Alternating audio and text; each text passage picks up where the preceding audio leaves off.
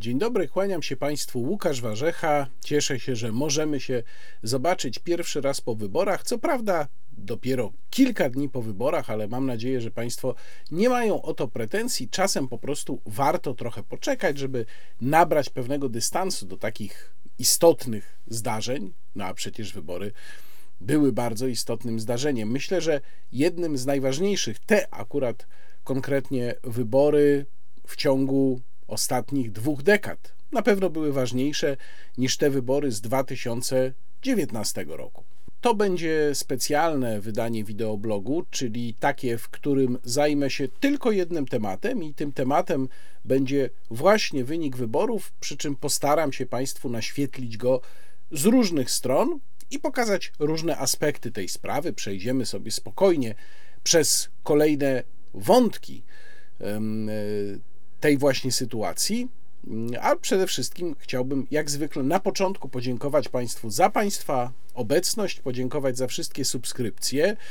Do czego namawiam? Podziękować oczywiście za wszystkie Państwa komentarze, polubienia, no i szczególnie gorąco podziękować moim mecenasom, czyli tym, którzy zdecydowali się kanał wesprzeć finansowo albo poprzez funkcję tutaj na YouTubie, poprzez przycisk Wesprzyj, albo poprzez y, portal zrzutka.pl. Link do zrzutki oczywiście jak zwykle w opisie filmu. Bardzo dziękuję za wszystkie Państwa wpłaty. One właśnie umożliwiają mi realizowanie cały czas nowych filmów dla Państwa i to jest chyba dobry moment, żeby zapowiedzieć, że kanał wraca już w przyszłym tygodniu do tej normalnej, do normalnego rytmu aktywności, czyli ukażą się kolejne rozmowy niekontrolowane w czwartki, to będzie w najbliższy czwartek rozmowa niekontrolowana z Pawłem Musiałkiem z klubu Jagiellońskiego, który spróbuje nakreślić, jak z punktu widzenia klubu Jagiellońskiego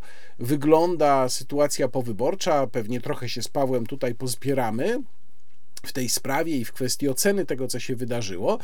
E, no i w kolejny czwartek, tu od razu mogę zapowiedzieć, rozmowa, po której dużo sobie obiecuję. Myślę, że może być bardzo ciekawa. Mm, moje zaproszenie do rozmowy niekontrolowanej przyjął pan sędzia Bartłomiej Przymusiński, rzecznik prasowy Stowarzyszenia Sędziów Justitia.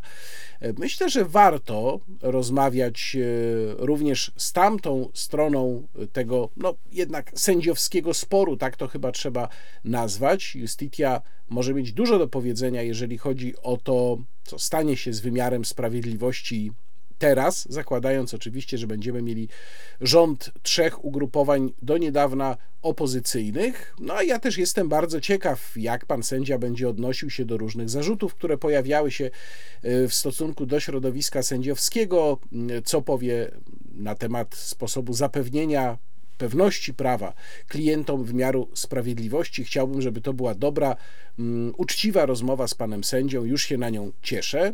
To w jeszcze kolejnym tygodniu. A y, zapraszam też Państwa w najbliższym tygodniu, czyli tym, który zaraz nastąpi, we wtorek, w porze, w której pojawiał się na moim kanale co dwa tygodnie podwójny kontekst jak Państwo wiedzą, zakończony mm, decyzją Antoniego Dudka i moją. E, wiem, że Państwo, wiele, wielu z Państwa żałuje i dziękuję za wszystkie Państwa miłe komentarze po ogłoszeniu zakończenia mm, emisji podwójnego kontekstu. Naprawdę jest nam bardzo miło z tego powodu. No ale postanowiłem przygotować dla Państwa na próbę e, rozmowę z innym współprowadzącym, który być może dla części z Państwa będzie zaskoczeniem, może nawet dużym, a dla części może nie będzie zaskoczeniem. Zobaczymy. E, chciałbym tę pierwszą rozmowę, która ukaże się we wtorek, poddać Państwa ocenie, osądowi. Bardzo jestem ciekaw Państwa komentarzy, czy będą Państwo zadowoleni z takiej formy dyskusji, czy będą Państwo zadowoleni z mojego, że tak powiem, nowego sparring e, partnera. Mam nadzieję, że to będzie naprawdę rozwijające i ciekawe. W tym wideoblogu, jako że jest to, jak powiedziałem, wydanie specjalne, powyborcze, nie będzie takiego normalnego układu, czyli też nie będzie tej części kulturalnej. Ja mam naprawdę do niej sporo materiałów.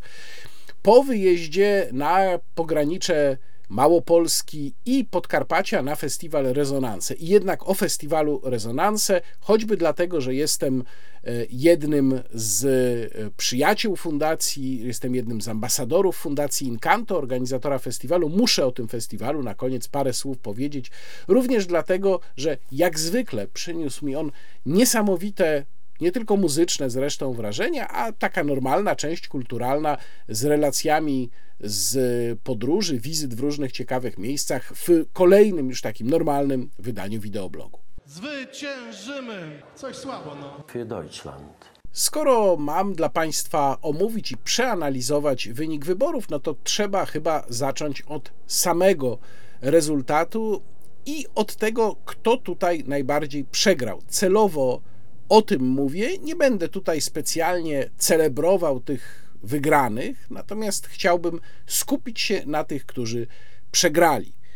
I najważniejszym przegranym na takim dużym obrazie oczywiście jest Zjednoczona Prawica, a może bardziej należałoby nawet powiedzieć po prostu prawo i sprawiedliwość, bo jednak wewnętrzny podział, wewnętrzny konflikt wynikający z tego, że ewidentnie Zbigniew Ziobro chyba nie chce czuć się winny porażki i ja bym rzeczywiście się zastanawiał, czy w przeciwieństwie na przykład do mm, różnych poprzednich uwag do, do pana ministra Ziobry, czy faktycznie jego rola tutaj była tak istotna w tym słabym rezultacie, który uzyskało Prawo i Sprawiedliwość, czy Zjednoczona Prawica. Na pewno ogromna była rola jego odwiecznego rywala, czyli Mateusza Morawieckiego, ale do tego jeszcze przejdę.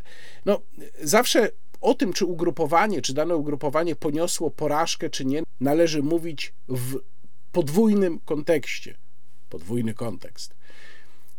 Jeden wątek tego kontekstu to są oczekiwania, jakie były, jakie wykreowano. Drugi wątek tego kontekstu to są nakłady. To jest to, co poświęcono, co zużyto, żeby wynik no, potencjalnie dobry uzyskać. I pytanie, czy taki wynik udało się uzyskać, czy też nie. No więc, jeśli spojrzymy na wynik Prawa i Sprawiedliwości mm, w ten sposób, no to mamy tak: oczekiwanie. Oczekiwanie ewidentnie było takie, że po raz kolejny będzie samodzielna większość. O tym oczekiwaniu zresztą będę jeszcze dalej mówił, analizując przyczyny porażki Prawa i Sprawiedliwości. Za chwilę będę o tym mówił. To się nie udało, czyli ten pierwszy wątek kontekstowy możemy wskazać jako udowadniający tezę o przegranej. Drugi wątek kontekstowy też możemy wskazać jako udowadniający tezę o przegranej, ponieważ poniesione koszty były gigantyczne. Prawo i Sprawiedliwość, rząd Mateusza Morawieckiego przez lata kupował wyborców publicznymi pieniędzmi. To była gigantyczna rozbudowa socjalu. To było najpierw 500, plus, potem 800 plus przecież zapowiedziane. To było wielokrotne podwyższanie wynagrodzenia minimalnego. To było 300, plus, to był kredyt 2%, to była 13 emerytura, to była 14 emerytura i całe mnóstwo jeszcze pomniejszych różnych programów i sposobów rozdawania publicznych pieniędzy, no albo nie swoich, bo podwyższanie wynagrodzenia minimalnego to w ogóle rozdawanie nie swoich pieniędzy. Do tego po stronie władzy były wszystkie państwowe media, zwane błędnie publicznymi, państwowe tak naprawdę. E, był Tomasz Sakiewicz ze swoimi mediami, byli bracia klęczący ze swoimi mediami, no i przede wszystkim była Polska Press kupiona przez Orlen. E, na dodatek przez 8 lat opanowano cały aparat państwowy i w dużej mierze przystosowano go do tego, żeby on wspierał mm, sprawę PiSu i to również nic nie dało. To wszystko nie wystarczyło. Oczywiście było ośmioletnie zużycie władzy, było również, były również niekorzystne okoliczności zewnętrzne, natomiast to moim zdaniem jednak nie równoważy tych nakładów, czy nie powinno równoważyć tych ogromnych nakładów, które włożono w uzyskanie trzeciego zwycięstwa wyborczego. Jeżeli rezultat, o którym za chwilę powiem w kategoriach liczbowych, przyrównać do tych nakładów, no to moim zdaniem teza o porażce, co najmniej porażce, jeżeli nie dotkliwej porażce, czy nawet czymś pomiędzy porażką a klęską, ta teza jest absolutnie do obronienia. Ale chciałbym się tu jeszcze na momencik zatrzymać, odesłać Państwa do tekstu, który opublikowałem w magazynie Kontra, skądinąd bardzo Państwu po raz kolejny magazyn Kontra polecam, bo tam naprawdę mnóstwo interesujących tekstów, takich z oddechem, z szerszą perspektywą. Mianowicie w magazynie Kontra napisałem o tym, że y, Zjednoczona Prawica przez 8 lat nie zdołała zbudować niezależnych od siebie ale również niezależnych w związku z tym od następnej władzy środowisk opiniotwórczych, medialnych. Wszystko było na kroplówce z takiej, i to takiej odkręcanej ledwo, ledwo kroplówce z rządu bezpośrednio. Jeżeli porównamy to z tym, jak poradził sobie z tym zagadnieniem Viktor Orban na Węgrzech, no to oczywiście Viktor Orban absolutnie wygrywa swoją, można powiedzieć, strategiczną wizją. Ja szczegóły tego opisałem niektóre właśnie w tym tekście, więc do tekstu Państwa odsyłam. Natomiast no, co, co zobaczymy teraz? No, zobaczymy um, sytuacje takie, że ci, którzy na tej kroplówce byli, będą strasznie wyć i ich sytuacja dramatycznie się pogorszy.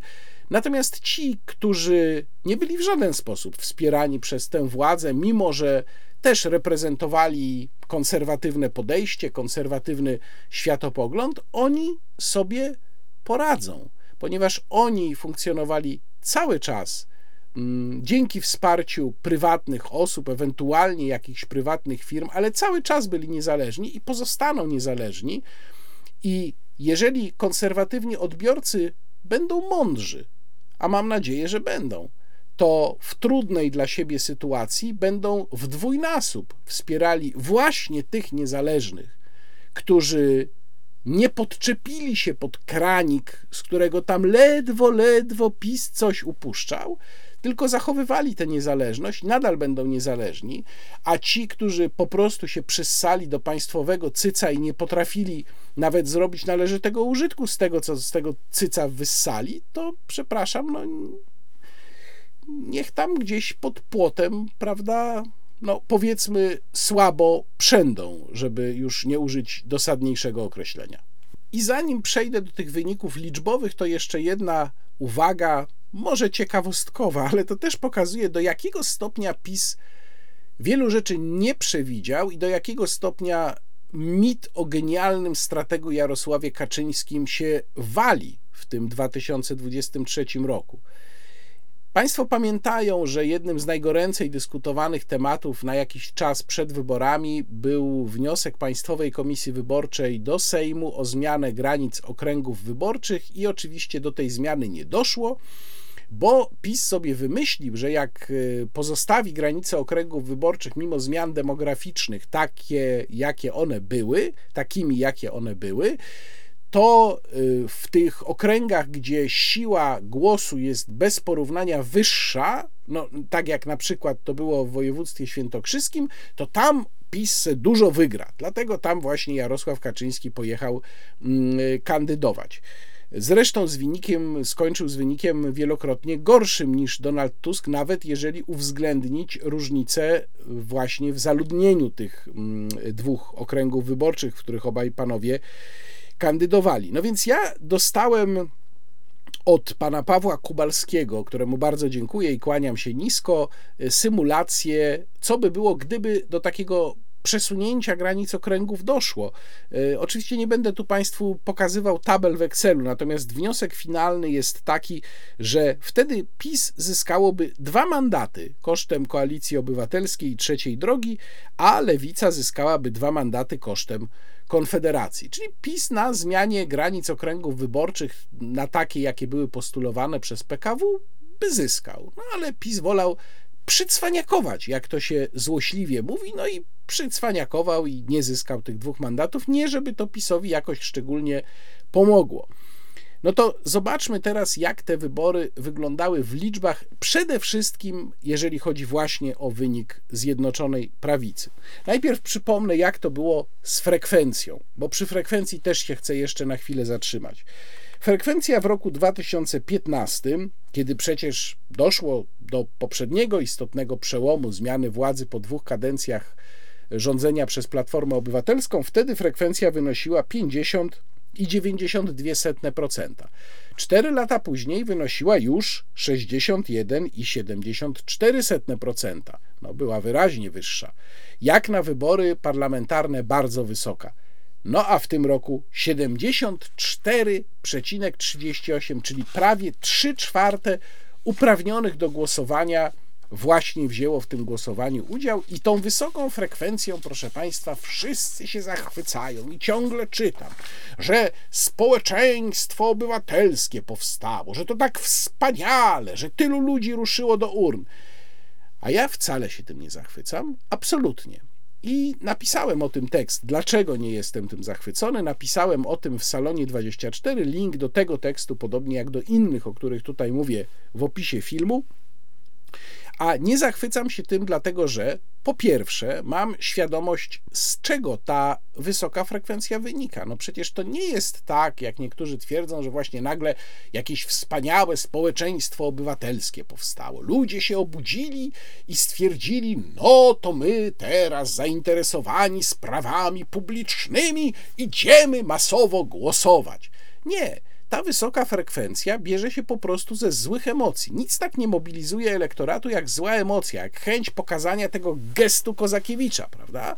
Że no to my wam teraz pokażemy. Normalnie mamy politykę gdzieś, normalnie jesteśmy, by sięgnąć tutaj po starogreckie znaczenie tego terminu, idiotami, czyli osobami, które mm, wyjaśniam termin idiotes, starogrecki, osobami, które nie interesują się sprawami publicznymi, a wyłącznie własnymi, no i tylko przestajemy tymi idiotami być na ten jeden momencik głosowania, więc im bardziej rośnie frekwencja, jak widać bardzo wzrosła, prawie o 25 punktów procentowych w stosunku y, w ciągu tych 8 lat, im bardziej rośnie frekwencja, tym to znaczy, że wyższe są te negatywne emocje. Dlatego ja uważam, że to jest już pierwszy powód, żeby się z tej wysokiej frekwencji wcale tak bardzo znowu nie cieszyć.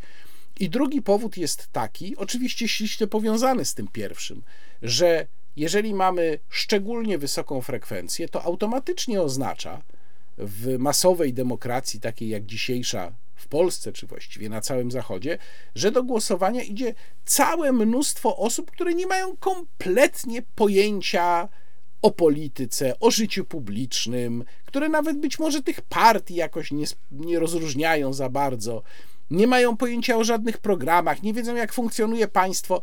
To są kompletnie osoby incydentalnie zainteresowane polityką tylko w tym jednym, jedynym momencie głosowania, czyli głosujące, można powiedzieć, w dużej mierze przypadkowo lub pod wpływem impulsu albo emocji. Czy to jest powód, żeby się cieszyć? No moim zdaniem nie. Absolutnie. Więc proszę mi wybaczyć, ale ja zupełnie nie podzielam tej radości z wysokiej frekwencji, którą uważam za dosyć bezrefleksyjną. Moim zdaniem frekwencja, taka średnia frekwencja, bo to policzyłem, w wyborach w Polsce od 1989 roku, nie licząc tych ostatnich z rekordową frekwencją, to jest około 54%. I uważam, że taka frekwencja świadczy o tym, że polskie życie publiczne biegnie w miarę normalnie i spokojnie. Ta frekwencja, którą ja bym uważał za dobrą, za odpowiednią i, że tak powiem, bezpieczną, wynosiłaby od około 50 do właśnie 55%. To, co jest powyżej, świadczy o tym, że bardzo dużo, jak powiedziałem, osób nierozumiejących właściwie za czym głosują, idzie głosować i że emocje są również bardzo złe. No to teraz przechodzę już do tego liczbowego podsumowania. O frekwencji powiedziałem. Teraz zobaczmy sobie, jak w procentach, mandatach oraz w liczbach bezwzględnych, czy może bardziej procentach, liczbach bezwzględnych i mandatach wyglądały wyniki Zjednoczonej Prawicy w trzech ostatnich elekcjach. A więc wyglądało to tak. W 2015 roku było to 37,58%. 5,7 miliona wyborców zagłosowało na Zjednoczoną Prawicę i uzyskała ona 235 mandatów. W 2019 roku przy, przypomnę, frekwencji wyższej o mm, około 10, ponad 10 zdaje się punktów procentowych, Prawo i Sprawiedliwość, Zjednoczona Prawica zdobyła 43,59%. E, Było to 8 milionów głosów mniej więcej i też 235 mandatów.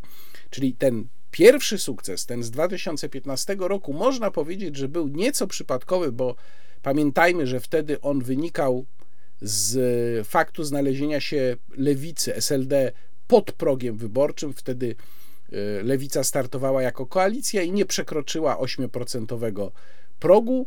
Mm, no i te premie zgodnie z systemem Donta otrzymał e, PiS, otrzymało PiS i dzięki temu zdobyło tę większość 235 mandatów, ale już w 2019 roku no, wygrało tak solidnie, zupełnie normalnie, bez um, takiego zrządzenia losu. No i teraz rok 2023.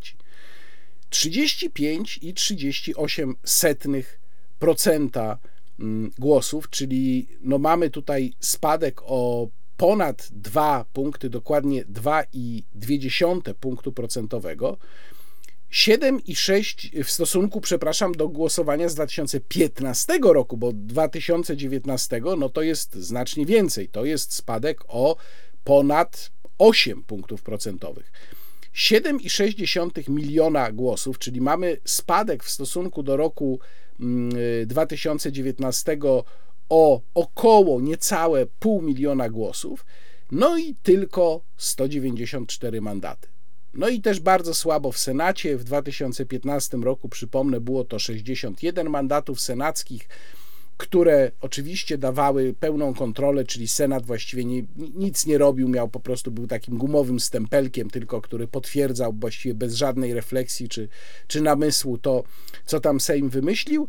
W 2019 no, nie udało się zdobyć większości w Senacie, ale prawie, bo było 48 mandatów, a w tym roku zaledwie 34 mandaty senackie. No więc tutaj zjazd poparcia dla Zjednoczonej Prawicy jest bardzo wyraźny. Naprawdę trzeba mieć dużo bezczelności albo naprawdę ordynarnie rżnąć głupa, żeby ten tegoroczny wynik uznawać za jakikolwiek sukces. Oczywiście trudno tutaj dokładnie omawiać wszystkie przyczyny takiego stanu rzeczy. Jasne jest, że musiałem tutaj, przygotowując się do dzisiejszego nagrania, wybrać e, pewne aspekty. Zresztą wiedzą Państwo doskonale, że przecież ja o nich regularnie piszę i mówię, więc z tych moich, z tej mojej pisaniny, z mojej publicystyki, z moich filmów mogą Państwo te aspekty, te sprawy wyłowić. Ja mm, obszerniej napisałem o tym w tekście, który będzie w najbliższym poniedziałkowym wydaniu tygodnika do rzeczy, ale tutaj postaram się te najważniejsze wątki omówić. Otóż przede wszystkim Zjednoczona Prawica przyjęła mm, trzy całkowicie błędne założenia na tę kampanię, ale właściwie można powiedzieć, że to były założenia na całą drugą kadencję, a nawet można by rzec na jakąś część pierwszej.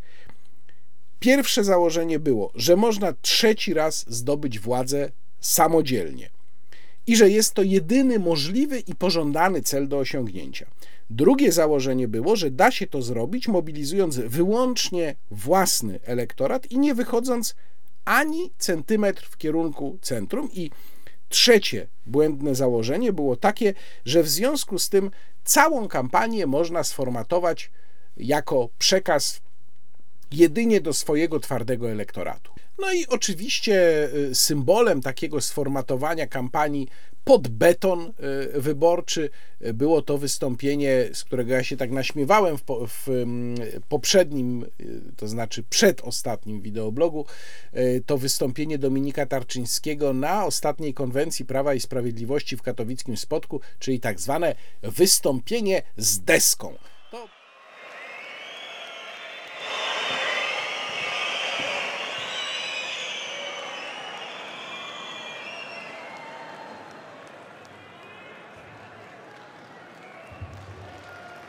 To było właśnie to, to wystąpienie, które symbolizowało przebieg całej kampanii wyborczej. No więc po pierwsze okazało się, że mm, ci twardzi wyborcy PiS, których chyba cały zasób został wykorzystany, no bo jeżeli mamy wyjątkowo wysoką frekwencję, to trzeba założyć, że w tej grupie, która zagłosowała na PiS, te 7,6 miliona ludzi, no to tutaj już się zmieścili wszyscy twardzi wyborcy przy tak wysokiej frekwencji, ale oni nie wystarczyli, a paradoksalnie ten przekaz, który miał ich mobilizować do głosowania, bardzo mocno zmobilizował przeciwną stronę, która potraktowała go jako taką pewnego rodzaju prowokację czy wypowiedzenie już otwartej absolutnie wojny. PiS popełnił, proszę Państwa, ten sam błąd, który popełniła Platforma Obywatelska przed 2015 rokiem i to popełnił go znów bez jakiegokolwiek śladu refleksji. Myślę zresztą, że ten brak refleksji w dużej mierze Prawo i Sprawiedliwość zawdzięcza różnym takim komentatorom, publicystom, którzy obsiedli tę partię i tam bardzo mądrze doradzali, żeby tam mocniej, panie, tym cepem jeszcze mocniej walić. Mianowicie Błąd polega na tym, że bardzo w sumie szybko po 2015 roku, a po 2019 roku to już w ogóle nie było co do tego wątpliwości, PiS zaczął sygnalizować, że interesuje go wyłącznie jego własny elektorat, że całą resztę ma gdzieś. Ta cała reszta wyborców mogłaby w ogóle nie istnieć. Tam jacyś, jacyś tam lekarze, nauczyciele, przedsiębiorcy, panie, to już w ogóle, nie? Przedsiębiorcy tylko dawać kasiorę i tyle, i, i nic więcej nas nie obchodzi. To był ten błąd, który doprowadził do klęski Platformy Obywatelskiej w 2015 roku. Oczywiście tę klęskę spowodowali inni wyborcy, którzy się poczuli przez 8 lat kompletnie zlekceważeni. Ale tutaj proces był właściwie lustrzany. Y, kolejna sprawa, Donald Tusk, i to trzeba docenić u Donalda Tuska, potrafił w pewnym momencie pomiędzy 4 czerwca a 1 października, czyli pomiędzy dwoma marszami y, opozycji tak zwanej demokratycznej, czy może bez cudzysłowu powiedzmy po prostu opozycji Paktu Senackiego, potrafił zmienić swoją taktykę. Jeżeli chodzi o trzecią drogę, uświadomił sobie, że wpychanie dalsze trzeciej drogi pod próg oznacza najprawdopodobniej, że ona może w ogóle nie wejść do Sejmu. Jak nie wejdzie do Sejmu, to może wystąpić ten efekt, który wystąpił z lewicą w roku 2015.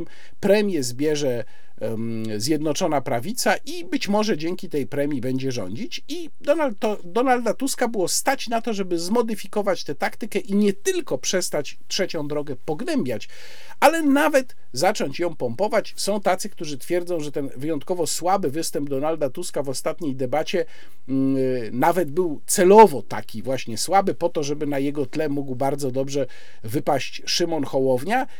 Ja prawdę mówiąc w takie teorie nie wierzę, bo uważam, że no, trzeba by już być naprawdę super świetnym, profesjonalnym aktorem, żeby zagrać taką y, słabość czy nieudolność, ale jakoś tam się to wkomponuje w tę, w tę, w tę ewidentną taktykę Donalda Tuska. Natomiast Jarosław Kaczyński uporczywie i tempo trwał przy swojej strategii, bo to już nie była taktyka, tylko strategia, że tam panie od prawej strony to ma nic nie być i niszczył Konfederację. Niszczył ją do samego końca, no bo przecież w piątek się pokazały w mediach rządowych te mm, informacje o tak zwanych taśmach Banasia, co było już po prostu kompletnie bez sensu. W obliczu sondaży, które się pojawiały, w obliczu ewidentnego zagrożenia wynikiem takim, jaki ostatecznie się pojawił ten y, zabieg z piątku, no jawi się jako albo jakiś sabotaż, albo przejaw jakiejś kosmicznej głupoty. Bo oczywiście Konfederacja najprawdopodobniej, gdyby miała silniejszy klub, Konfederacją się zajmę oczywiście w tym programie, gdyby miała silniejszy klub, większą reprezentację, no to stałaby też okoniem wobec rządu Zjednoczonej Prawicy. Nie wiem, czy poparłaby wotum zaufania dla takiego rządu, czy nie, gdyby on w ogóle mógł powstać. Raczej by do niego nie weszła, ale byłaby też hamulcem dla drugiej strony. I trzeba było tutaj, mówię teraz o postępowaniu Zjednoczonej Prawicy, a właściwie konkretnie PiS, trzeba było tutaj odpuścić trzeba było tutaj zobaczyć pewną bardziej dalekosiężną korzyść z tej mocnej reprezentacji Konfederacji w Sejmie, ale Jarosław Kaczyński nie potrafił tego zrobić. Więc po raz kolejny w tym programie powiem, że tak, wali się już kompletnie mit Jarosława Kaczyńskiego jako wielkiego stratega, który gdzieś tam, panie, na horyzoncie widzi jakąś perspektywę i do tej perspektywy wszystko dostosowuje. Nie. Jarosław Kaczyński po prostu popełnia coraz bardziej kardynalne błędy. A pamiętajmy też, że to Jarosław Kaczyński zainstalował na czele rządu, no i w dużej mierze jako swojego zastępcę, czy też może nawet ulubionego następcę Mateusza Morawieckiego, czyli postać wyjątkowo szkodliwą, to chyba nikt z Państwa nie ma wątpliwości, moich stałych widzów, człowieka, który stał się twarzą tej porażki. Jeżeli dzisiaj Marcin Mastalerek, typowany dzisiaj na mm, wkrótce oficjalnego szefa kancelarii mm, prezydenta, a w istocie bardzo bliski doradca Andrzeja Dudy już od dawna kiedyś rzecznik PiS w pierwszej kadencji, to nie wiem, czy już Państwo mogą nie pamiętać, mm, Marcin Mastalerek mówi, że Jarosław Kaczyński powinien odejść na polityczną emeryturę, to tak, jak najbardziej powinien odejść na polityczną emeryturę, uwolnić nas od swojej obecności, która staje się coraz bardziej ciążąca. Też mówię nawet nie tylko o samym prawie i sprawiedliwości, mówię tutaj w ogóle o Rzeczypospolitej, mówię tutaj o polskim państwie. Tak, proszę Państwa, Jarosław Kaczyński nareszcie na emeryturę.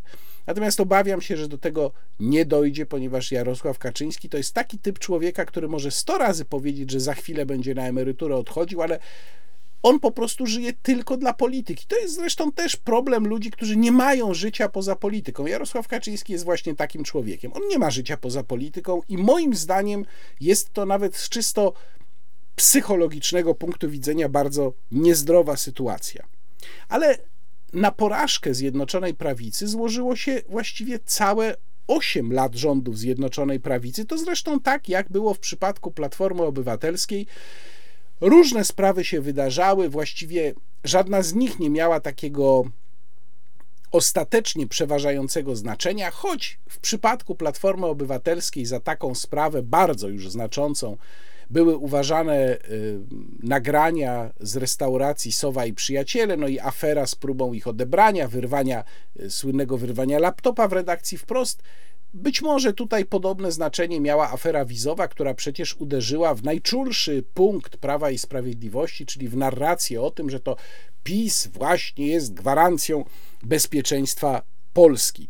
Mm, ale to się zbierało. Zbierało się bardzo dużo y, czynników, zbierały się, zbierała się arogancja, zbierała się pycha, zbierała się, zbierało się kumoterstwo, zbierał się nepotyzm, zbierały się różne takie działania, jak słynny palec pani poseł Lichockiej, która zresztą weszła do Sejmu, żeby nie było wątpliwości.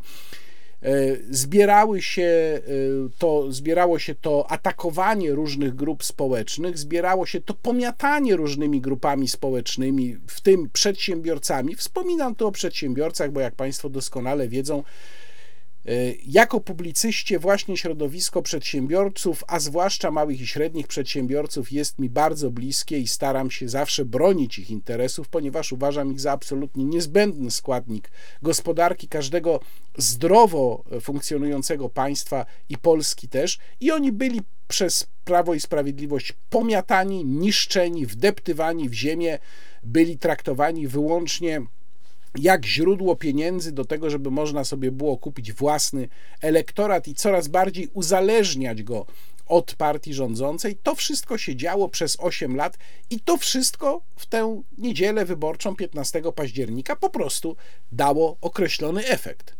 Ale na jeszcze jedną rzecz tutaj trzeba zwrócić uwagę, znów wskazując, że to Donald Tusk znacznie lepiej wyczuł nastroje społeczne niż Jarosław Kaczyński. Otóż Donald Tusk miał w tej kampanii, a uważnie go obserwowałem, różne etapy. Miał etap taki jakby lekko klerykalny, potem miał etap antyklerykalny, miał etap grożenia, że tutaj wszystkich posadzi, ale w pewnym momencie stwierdził najwyraźniej, że atutem, który powinien wykorzystać, jest pojednanie narodowe. Wrócił do tego, co kiedyś, już dobrych parę lat temu, bo przed rządami PiSu, nazywane było retoryką miłości. Oto nawet kiedyś Ryszard Makowski napisał taką piosenkę Platforma cię kocha, kpiąc sobie właśnie z tej retoryki miłości. Platforma cię kocha, siuba, siuba, czy chcesz tego, czy nie? Ale Donald Tusk bardzo dobrze wyczuł, jak powiadam, nastroje i zaczął we wszystkich właściwie swoich wystąpieniach podkreślać to, że owszem, tak, rozliczenie będzie, ale na tym samym oddechu mówił, że ale my pojednamy naród spowodujemy, że ludzie przestaną się żreć, przestaną się kłócić. Oczywiście wiemy doskonale, że była to tylko retoryka, no ale to właśnie działa. To są te emocje różnego rodzaju, które się w ludziach rozpala. I jak się okazuje, bardzo duża część wyborców uznała, że tak, że woli takie zapewnienia. One są oczywiście w dużej mierze w sprzeczności z zapewnieniami o rozliczeniach i tam o tym, że tutaj pognębimy pisowców, ale Nieważne. Ważne jest to, że pojawia się ten element pogodzenia. Najwyraźniej duża część wyborców poza twardym elektoratem PiS miała po prostu dosyć atmosfery ciągłego napięcia, ciągłego konfliktu, no bo taką atmosferę właśnie postanowił generować yy, PiS. A PiS w ogóle nie stwierdził, no bo skoro mm, nie kierował w ogóle swojego przesłania do centrum, no to też nie było mu to poniekąd potrzebne, przynajmniej tak się PiSowi wydawało, uznał, że nie ma sensu w ogóle iść w tę stronę i proszę zauważyć, patrząc teraz z pewnego dystansu już na kampanię wyborczą, a zwłaszcza na ostatni jej etap, że w wypowiedziach polityków PiS w ogóle nie było tego akcentu. Tam w ogóle nie było akcentu godzenia, pojednania. On nie istniał on się pojawiał wyłącznie po stronie opozycji z paktu senackiego.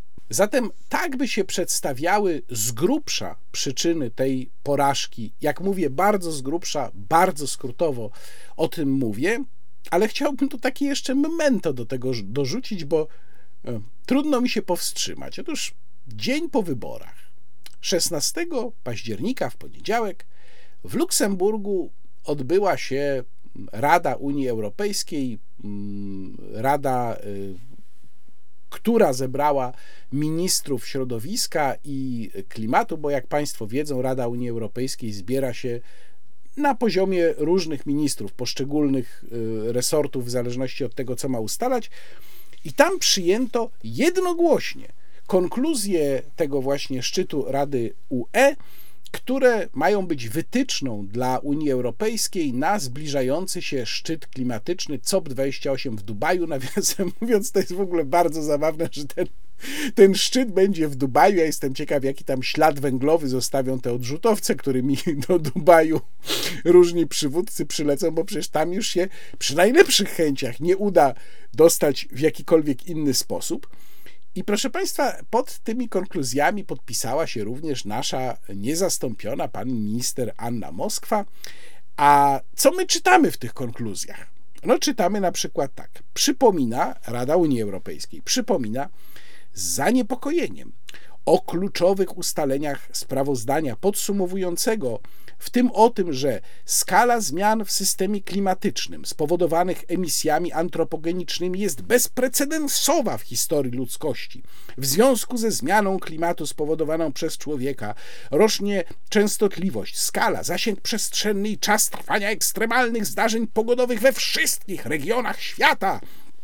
Mimo postępów w planowaniu i wdrażaniu działań przystosowawczych istnieją luki i ograniczenia w tym zakresie oraz, że wspólnie ustalone na poziomie krajowym wkłady nie są obecnie wystarczające, aby utrzymać globalne ocieplenie w granicach 1,5 stopnia w XXI wieku.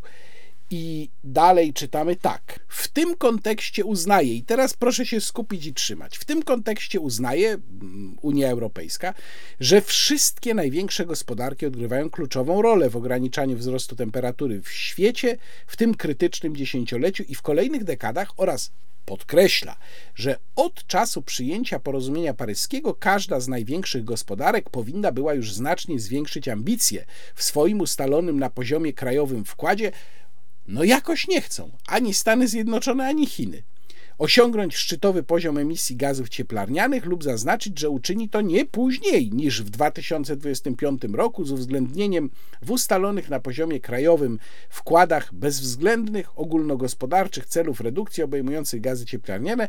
Podkreśla również, że największe gospodarki powinny były przedstawić lub zaktualizować swoje długoterminowe strategie eko, niskoemisyjnego rozwoju, w tym cel polegający na jak najszybszym, a najpóźniej do 2050 roku osiągnięciu neutralności klimatycznej zgodnie ze swoimi zaktualizowanymi, ustalonymi na poziomie krajowym wkładami oraz zachowaniem celu 1,5 stopnia. I jeszcze czytamy. W tym kontekście podkreśla, jak ważne jest, by sektor energetyczny był w przeważającej mierze wolny od paliw kopalnych na długo przed 2050 rokiem. Jak to się ma do zapewnień naszego rządu, że będzie ratował polski węgiel i nadal go wykorzystywał? Oraz jak ważne jest, by starać się przejść na całkowicie lub w przeważającej mierze zdekarbonizowany globalny system energetyczny w latach 2030-2039 nie pozostawiający miejsca na nową energię pochodzącą z węgla. Pod tym, proszę Państwa, podpisała się pani minister Moskwa. I teraz ja sobie to czytam i zadaję sobie pytanie. Jaka właściwie z punktu widzenia polskiego interesu jest jakaś zasadnicza różnica między tymi, którzy dostali w tyłek w tych wyborach, a tymi, którzy zajmą ich miejsce? I dochodzę do wniosku, proszę Państwa, że żadna. Zwyciężymy! Coś słabo, no. Für Deutschland. To teraz drugi przegrany tych wyborów Konfederacja. No to jest chyba dosyć oczywiste. O, o przyczynach przegranej Konfederacji napisałem e, obszerniejszy tekst, choć z konieczności też skrótowy, na portalu do rzeczy. Ten tekst y, linkuję, ale on jest dostępny dla prenumeratorów, bo jest w naszej części tej zamkniętej portalu do rzeczy plus. Przy okazji namawiam Państwa do cyfrowej prenumeraty, bardzo jest korzystna cenowo, jednocześnie daje dostęp do wszystkich tych mm, materiałów. Tych przyczyn jest oczywiście kilka, a podkreślam, to nie jest to taka czysta, czysto, czysta retoryka z mojej strony stwierdzenie, że jest ich kilka, bo mam wrażenie, że wiele osób w ciągu ostatnich kilkudziesięciu godzin szuka tylko jednej przyczyny, która ma trzyliterowy inicjał. No to nie jest, proszę Państwa, jedyna przyczyna. O niej również powiem, ale nie jest to przyczyna jedyna, dlatego podkreślam, że tych przyczyn jest kilka. Po pierwsze, brak dobrego strategicznego zaplanowania kampanii. Konfederacja w czerwcu wystartowała ze swoim programem, pokazała ten program jako jedna z pierwszych, jako pierwsza, nie jedna z pierwszych, jako pierwsza partia startująca w tych wyborach i to wtedy był atut. Ja to zresztą bardzo wtedy podkreślałem, że w owym czasie jedyne ugrupowanie, które swój program pokazało. Tylko ja sam nie wyobrażałem sobie, że nie ma żadnego planu na dalszy ciąg. No bo jeżeli się zaczyna od pokazania programu, a programy później w różnej oprawie i oczywiście programy, które są marne i hasłowe i tak dalej, ale później pokazują ci inni, no to na nich skupia się uwaga. Konfederacja, jak się okazało, co dla mnie samego było zaskoczeniem, nie miała żadnego rozpisanego solidnie planu z jakimiś takimi etapami, że w tym momencie pokazujemy coś więcej, w tym momencie coś więcej, a dwa tygodnie przed wyborami strzelamy jeszcze z jakiejś armaty. To był ten program, a potem zaczęła się trasa Mencen i Bosak na żywo i to było wszystko. O tej trasie zresztą właśnie chcę teraz powiedzieć. Natomiast można było przewidzieć, że Prawo i Sprawiedliwość wykorzysta i zniweluje atuty, które Konfederacja miała, na przykład, że zacznie grać tematem ukraińskim. To nie było specjalnie trudne do przewidzenia i należało mieć jakąś taktykę przygotowaną na taką sytuację. Teraz drugi, druga przyczyna, wspomniana przeze mnie, wspomniana przeze mnie trasa Mencen i Bosak na żywo. No fajnie, taki stand-up dwóch panów to można zrobić, no nie wiem, dwa, może trzy razy, ale to proszę Państwa nie jest praca kampanijna. Praca z wyborcami w kampanii jest strasznie ciężka, trudna, mozolna, e, nawet powiedziałbym pewnie niesatysfakcjonująca, ale trzeba ją wykonać i tu się nie da nic wymyślić nowego. To nie może być stand-up ze sceny, gdzie tam wychodzi dwóch panów i jakieś teksty wygłasza do ludzi, którzy stoją pod sceną. Spotkania z wyborcami polegają na tym, że się przyjeżdża do jakiejś zapyziałej, zasmrodzonej mm, salki, gdzie jest pełno dymu papierosowego na prowincji. Tam przychodzi, nie wiem, czasem nawet nie 15, tylko 10 osób, i z tymi 10 osobami przez 3 czy 4 godziny się siedzi i się z nimi gada. Na tym polega prowadzenie kampanii. Mówię o tym dlatego, że trochę można powiedzieć, mam podobne doświadczenie jeżdżąc po Polsce na różne spotkania. Nie wszystkie te spotkania to jest jakiś wielki, frekwencyjny sukces, natomiast ja wiem, że Ci ludzie przyszli tam po to, żeby ze mną porozmawiać, coś ich interesuje, oni chcą ode mnie usłyszeć moją ocenę sytuacji, dowiedzieć się czegoś i nawet jeżeli na takie spotkanie przychodzi zaledwie kilkanaście osób, a miałem też takie sytuacje w życiu, to Moim psim obowiązkiem jest z tymi osobami siedzieć, dopóki one mają ochotę ze mną rozmawiać. I tak wygląda prowadzenie kampanii, a nie gwiazdorzenie ze sceny. No i mam wrażenie, że ten format po prostu bardzo się nie sprawdził. On był oczywiście, jak się domyślam, pomyślany tak, żeby trafić do młodszych wyborców, no ale ci młodsi wyborcy okazali się też niezwykle chimeryczni. Zresztą ta trasa koncertowa, z tego co wiem, naprawdę dużo kosztowała, a to też spowodowało, że nie było pieniędzy na innego rodzaju kwestie. Na przykład Konfederacja nie miała pieniędzy na coś, co w kampanii wyborczej powinno być podstawą, czyli na częste badania e, opinii publicznej prowadzone na różne sposoby i sondażowe, i fokusowe. Trzecia przyczyna o ile Krzysztof Bosak dawał sobie dobrze, a nawet bardzo dobrze radę w debatach, Krzysztof Bosak, jak Państwo wiedzą, wypada naprawdę znakomicie. Na ogół, w 95% przypadków wypada znakomicie. No o tyle Sławomir Mencen się jednak nie sprawdził. Nie w każdej debacie. Oczywiście miał występy, które były lepsze, ale okazało się, że skonfrontować się na żywo z niechętną publicznością, z nieprzychylnym dziennikarzem, z szukającym dziury w całym e, oponentem politycznym, no to jest jednak coś innego niż nakręcić filmik na TikToka. Na TikToka kręci się filmik stojąc przed kamerą, przed obiektywem, prawda, nagrywając siebie e, samego własną komórką. To jest zupełnie inna sytuacja. A tutaj, no, jednak zabrakło, mam wrażenie, Sławomirowi Mencenowi pewnej dojrzałości i refleksu. Po czwarte, to był problem z listami. I to podwójny problem. Pierwsza jego część to były te, jak to y, określił elegancko Dobromir Sośnierz, który zresztą, jak wiadomo, do Sejmu się nie dostał, Pokemony na listach, czyli osoby, które głosiły, by tak rzec, mocno ekstrawaganckie często poglądy.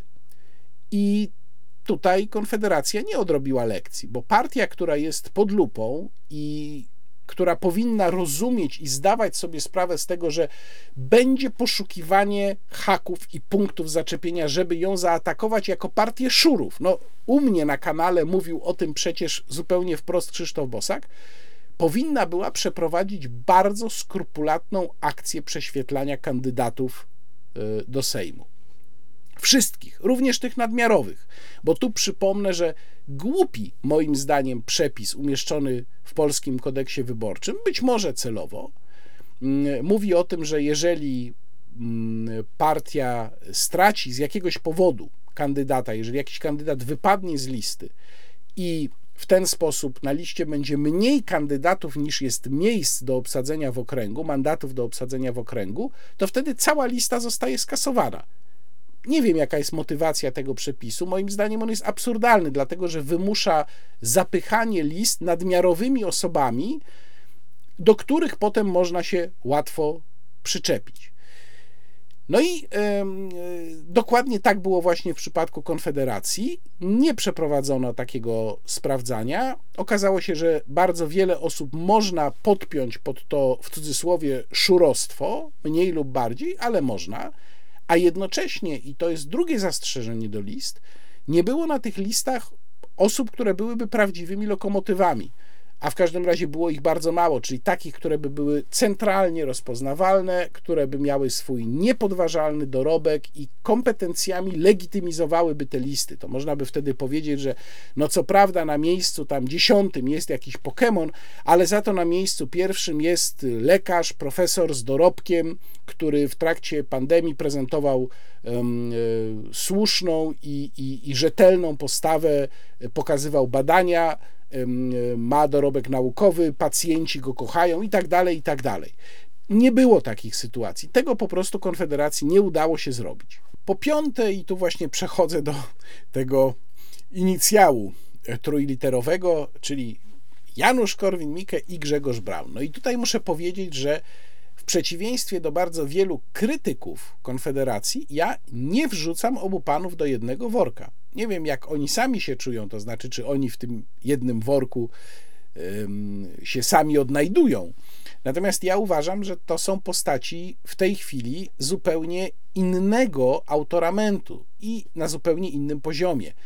Grzegorz Braun, który jest, zgadzam się, bardzo kontrowersyjny, problematyczny dla wielu i tak dalej, i tak dalej, ale on ma swój konkretny poselski dorobek z tej mijającej, czy właściwie już minionej kadencji.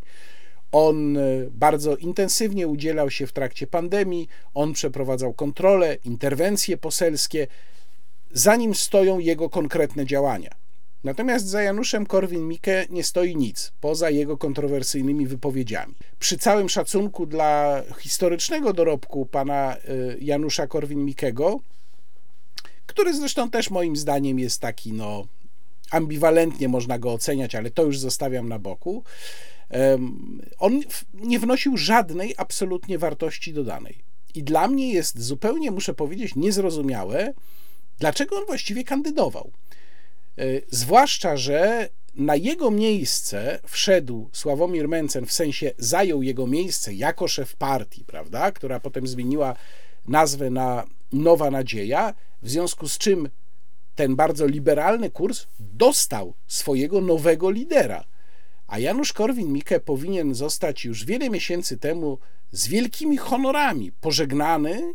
Mm, nie wiem, powinno mu się wyprawić jakieś pożegnalne przyjęcie, prawda? I powiedzieć: Panie Januszu, bardzo serdecznie panu dziękujemy za wiele pańskich lat w polityce, a teraz proszę już pójść na emeryturę i zostawić nas w spokoju. No i gdyby w ten sposób to zrobiono, gdyby tym finałem aktywnego życia politycznego dla Janusza Korwin-Mikkego był moment przed rozpoczęciem kampanii, no to potem pan Korwin-Mikke mógłby sobie tam mówić, co by chciał, a zawsze można by powiedzieć, ale to jest już nasz tylko honorowy członek, prawda, polityk na emeryturze, no to proszę jego pytać, to już nas nie obciąża. Tak jednak nie zrobiono. Ja nie znam wewnętrznych mechanizmów Konfederacji, nie potrafię wyjaśnić, dlaczego tak się stało. Oceniam tylko to, co widzę i diagnozuję, gdzie moim zdaniem ta partia popełniła błędy. Też ciekawe jest to, że kiedy pojawił się ten wewnętrzny, ewidentny nakaz, no zresztą ja o tym słyszałem też, to nie była kwestia,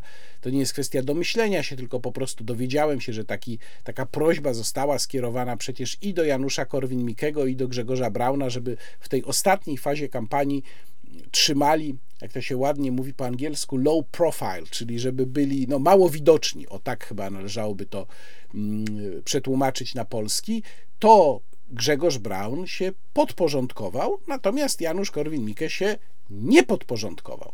No i teraz jest pytanie, czy mm, to, co Janusz Korwin-Mikke wygadywał, miało jakieś decydujące znaczenie? Decydujące pewnie nie.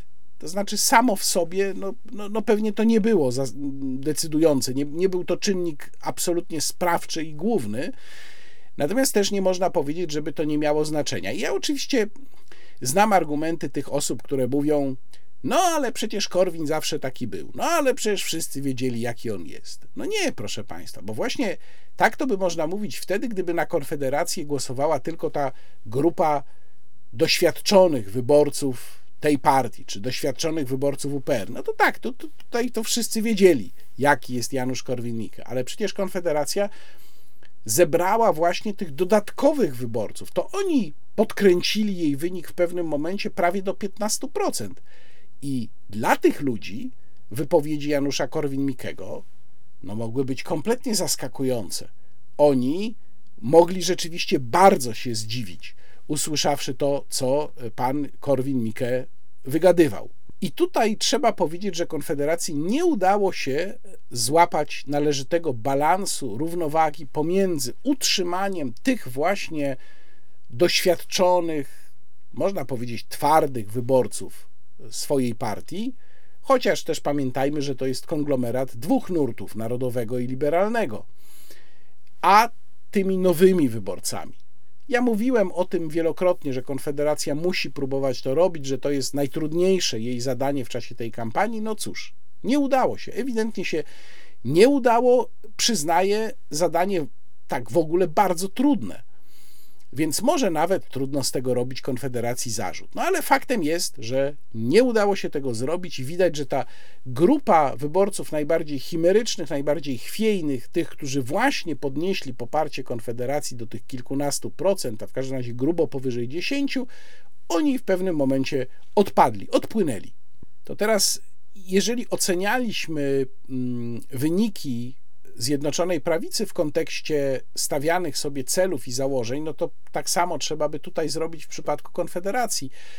I trzeba powiedzieć, że Konfederacja osiągnęła z zakładanych celów tylko jeden i to w niewielkim stopniu, to znaczy lekko zwiększyła liczbę swoich wyborców, o tam około 200 tysięcy, no ale też trzeba pamiętać, że to się stało w warunkach dużo wyższej frekwencji niż y, w poprzednim, poprzednich wyborach.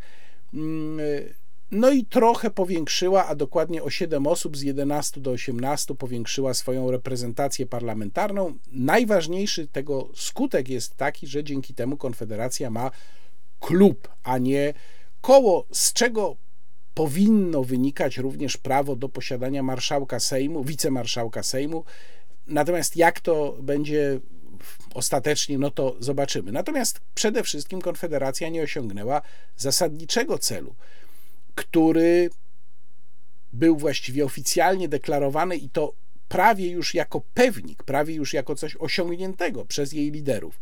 To znaczy nie stała się języczkiem uwagi. No bo przecież cała koncepcja tego parlamentu, tak jak on miał wyglądać, opierała się mm, z punktu widzenia Konfederacji na tym, że mówiła Konfederacja, my będziemy tą siłą blokującą, w związku z czym my będziemy jak to się znów mówi po angielsku, kingmakerami. To my będziemy decydować o tym, komu się uda, a komu się nie uda, i na tym zbijemy nasz polityczny kapitał. To się nie powiodło. Nawet nie powiódł się plan trochę tylko skromniejszy, ale też w sumie atrakcyjny, czyli Konfederacja nie zdobyła nawet tylu mandatów, żeby mogła oferować swoją pomoc w obalaniu prezydenckiego weta. Tu przypomnę, że do obalenia prezydenckiego weta potrzeba 3 piątych głosów w obecności co najmniej połowy ustawowej liczby posłów, czyli przy pełnym obsadzeniu ław sejmowych przez 460 posłów to jest 276 głosów. Tyle potrzeba przynajmniej do obalenia prezydenckiego weta i tutaj 248 y, głosów opozycji paktu senackiego plus 18 głosów Konfederacji, no to jest po prostu za mało. Więc nawet tutaj Konfederacji się nie udało.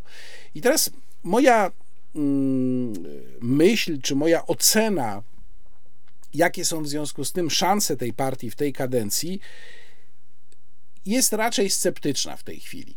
To znaczy, każda partia ma pewne etapy swojego życia.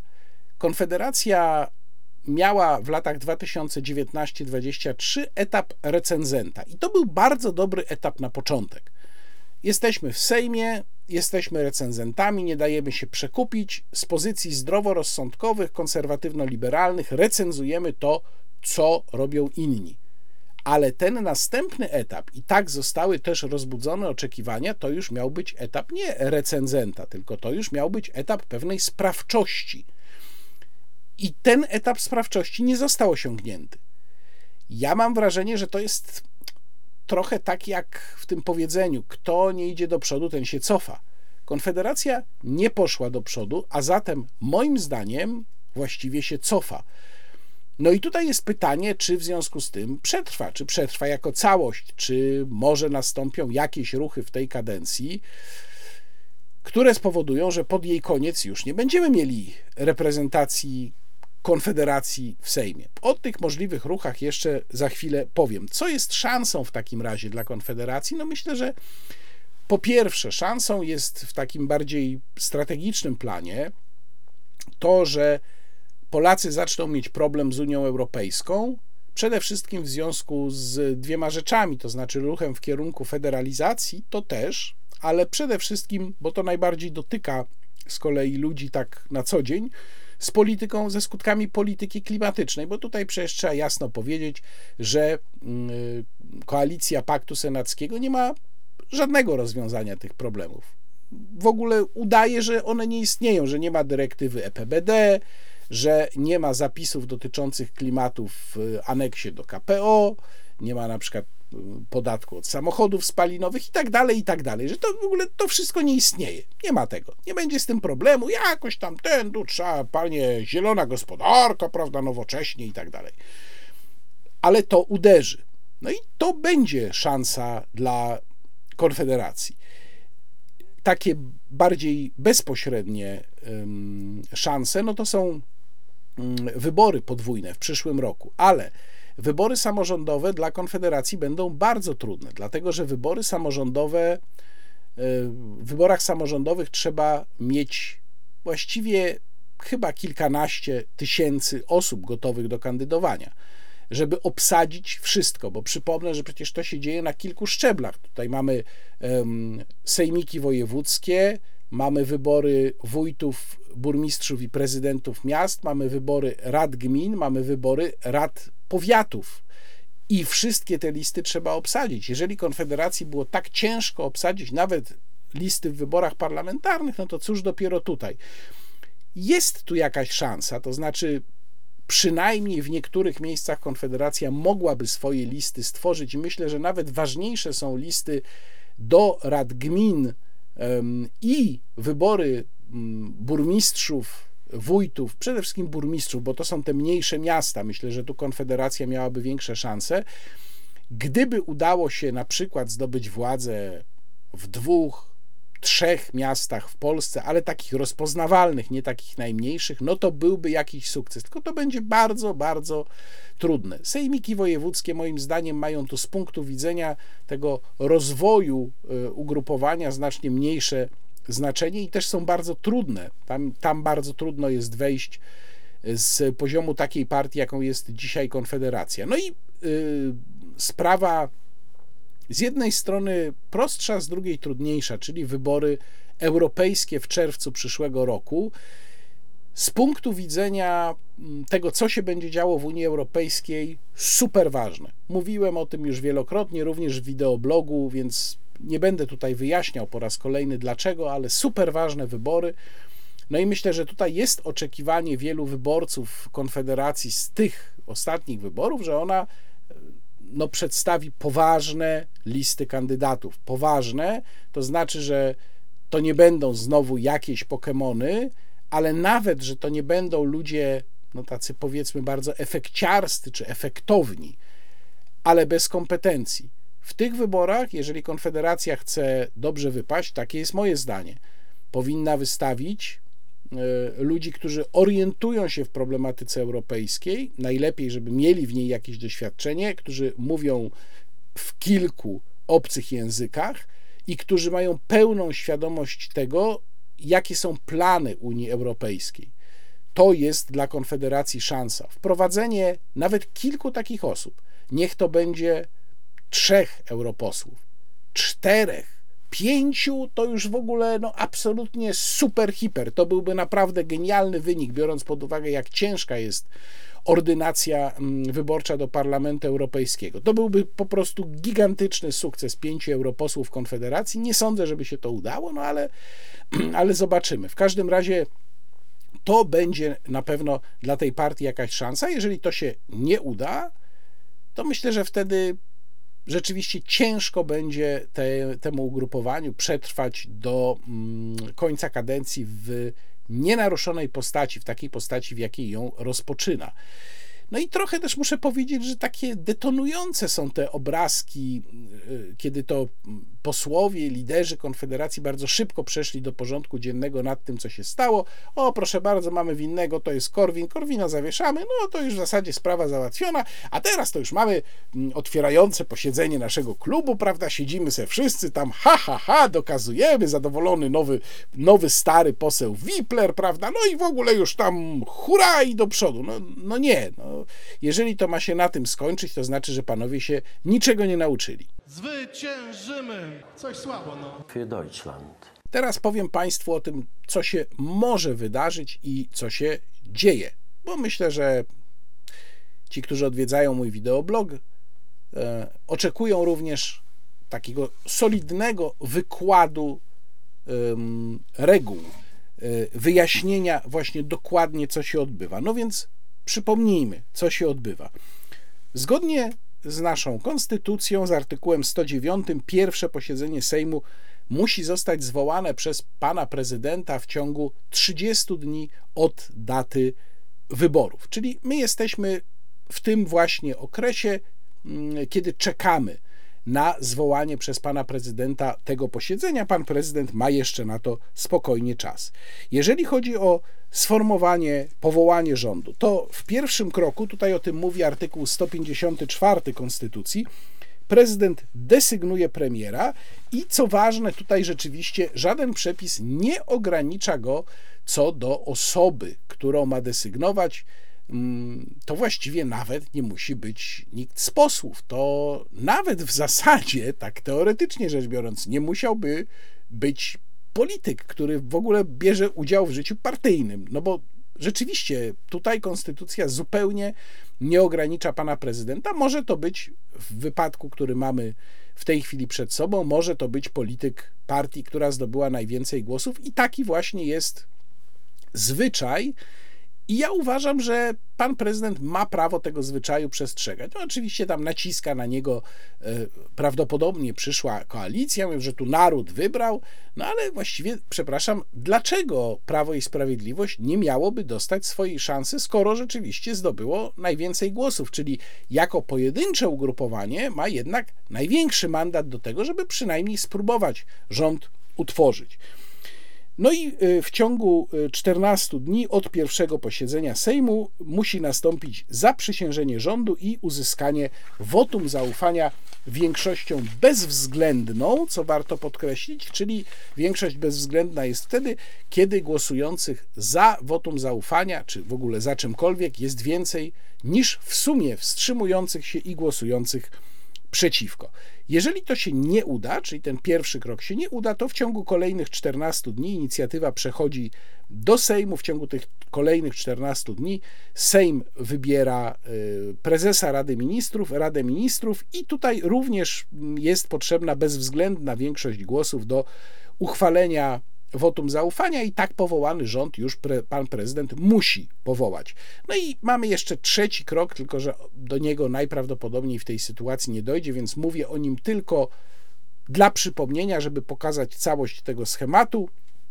Ten trzeci krok zawarty jest w artykule 155. Wtedy, e, jeżeli te dwa pierwsze kroki się nie powiodą, to w trzecim kroku premiera i Radę Ministrów powołuje już bezpośrednio prezydent, a do uzyskania wotum zaufania w Sejmie potrzebna jest już tylko zwykła większość. No i oczywiście, jeżeli to również się nie uda, czyli uzyskanie wotum zaufania nawet na takich łaskawszych zasadach się nie powiedzie, no to wtedy pan prezydent musi rozwiązać Sejm i mamy przedterminowe wybory, ale jak powiedziałem, to jest w tym wypadku raczej najczystsza teoria. Na, na razie jesteśmy przed początkiem kroku pierwszego, bo pan prezydent nie wskazał jeszcze kandydata na premiera. No i najpewniej wskaże właśnie y, kandydata mm, PiS, bo ma do tego prawo. PiS, jak powiedziałem, ma prawo spróbować. Natomiast dziwne będzie z mojego punktu widzenia, jeżeli tym kandydatem na premiera ponownie będzie Mateusz Morawiecki.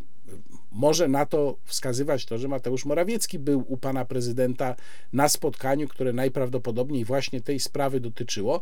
A dziwi mnie to dlatego, że Mateusz Morawiecki jest autorem tej wyborczej klęski czy porażki, jest również twarzą ośmiu lat, mimo że no nie był premierem od samego początku, ale był wicepremierem. Jest twarzą rządu PiS, więc jest twarzą wszystkich wtop i skuch rządu PiS, jest także twarzą e, tej kampanii a dokładniej takiego bardzo agresywnego tonu, czyli on jako osoba, która miałaby doprowadzić do koalicji, no najpewniej, bo to jest ten wariant, o którym najwięcej się w tej chwili mówi i chyba ewentualnie najbardziej realny, do koalicji z PSL-em, wydaje się kompletnie nie na miejscu. Ja, prawdę mówiąc, jeżeli to rzeczywiście on otrzyma mm, misję utworzenia rządu, to ja, prawdę mówiąc, byłbym nawet zdania, że to świadczyłoby Y, o tym, że ta misja i tak jest uważana za czysto pozorną. Znaczy, jeżeli to Mateusz Morawiecki będzie miał znowu być premierem, to moim zdaniem oznacza, że PiS właściwie nie wierzy kompletnie w to, że cokolwiek uda się załatwić. Gdyby faktycznie miała taka koalicja powstawać, gdyby była na to jakaś szansa, to kandydatem na premiera musiałby, moim zdaniem, być ktoś inny, nie Mateusz Morawiecki. Zwyciężymy! Coś słabo, no. Für Deutschland. No ale jakaś tam szansa, abstrahując teraz do osoby Mateusza Morawieckiego, na powołanie takiej koalicji zjednoczonej prawicy z PSL-em, podkreślam tutaj z PSL-em, nie z całą trzecią drogą, jest. To tutaj znów spójrzmy, jak to wygląda, mm, jeżeli chodzi o arytmetykę sejmową.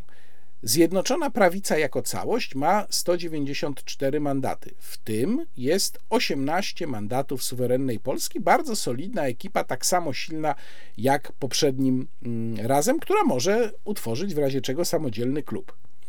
Y, w reprezentacji trzeciej drogi 27 posłów jest z PSL. Można tam doliczyć ewentualnie jeszcze trzy osoby, takie powiedzmy luźno związane z PSL. To mamy 30 posłów. No to 194 plus 30 mamy 224 mandaty. Brakuje do większości jeszcze 7, czyli do 231 osób. Te 7 osób można by jakoś dobrać. Być może właśnie z Konfederacji, a może skądinąd. No w każdym razie teoretycznie rzecz biorąc dałoby się to zrobić, bo to już nie jest tak znowu dużo. No ale czy z punktu widzenia PSL-u, z punktu widzenia Władysława Kosiniaka-Kamysza, przewodniczącego PSL-u, taki wariant ma sens. Co przemawia za? No, po pierwsze to, że PiS bez wątpienia jest bardzo zdesperowany, żeby utrzymać władzę z różnych powodów, bo to jest i nacisk aparatu z dołu, i chęć utrzymania się przy fruktach władzy, i pewnie jest też pewien strach u niektórych, chociaż kwestia rozliczeń, mam tu wątpliwości, ale, ale zobaczymy. E, no i też myślę, że duża taka, takie zaangażowanie psychiczne jednak w to, że trzecią kadencję będziemy rządzić. A to oznacza, że PiS jest w stanie bardzo dużo dać PSL-owi za mm, przyjęcie tej propozycji. No, na pewno więcej, tak myślę, niż ten blok e, Lewica plus Koalicja Obywatelska, dlatego że chociażby dlatego, że tam są trzy ugrupowania. Przynajmniej taki wariant był na początku. Z jednym ugrupowaniem jest korzystniej wchodzić w koalicję, no bo wtedy po prostu jest mniej, mniejsza liczba ugrupowań, pomiędzy które trzeba dzielić różnego rodzaju e, frukta władzy niż w przypadku koalicji trzech. No i myślę też, że łatwiej się ułożyć z jednym partnerem niż z dwoma. Jeżeli dzisiaj mówi się, tu znów patrzę na to z dużym dystansem, bo wiadomo, że w takim momencie, w jakim my jesteśmy teraz, krąży mnóstwo plotek, ale jeżeli dzisiaj mówi się o tym, że Ewentualnie rozważany jest wariant, w którym koalicjantem koalicji obywatelskiej zostaje tylko trzecia droga bez lewicy. To by znaczyło, że jest, są 222 mandaty, czyli brakuje 9. No to 9 też można dobrać, nawet gdzieś tam wyciągnąć z klubu PiS. To moim zdaniem to pokazuje, że być może jest to próba przelicytowania czy zaoferowania przynajmniej tego samego po stronie tej opozycyjnej, co PSL mógłby dostać po stronie PiS. Być może tak należy te plotki odczytywać, o ile one są prawdziwe. No i tutaj y, też można powiedzieć, że Władysław Kosiniak-Kamysz mógłby być takim partnerem PiSu na dłużej. Tam nawet się pojawiają jakieś informacje, że mm, PiS miał mu oferować, że poprze go na prezydenta. No to oczywiście przy takiej odległości od wyborów prezydenckich można włożyć tego typu obietnice między bajki, ale jeżeli polityk jest ambitny, no to może kombinować, że rzeczywiście mu się to opłaci. No ale to, to jest to, co przemawiałoby za. Natomiast oczywiście są czynniki, które przemawiają przeciwko.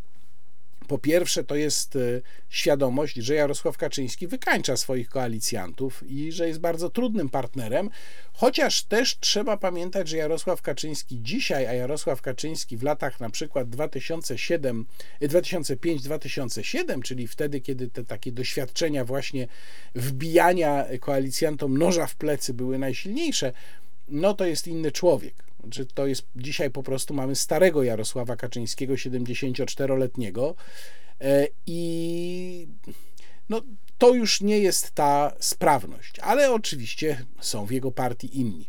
Czyli to jest pierwszy czynnik, który jest przeciwko.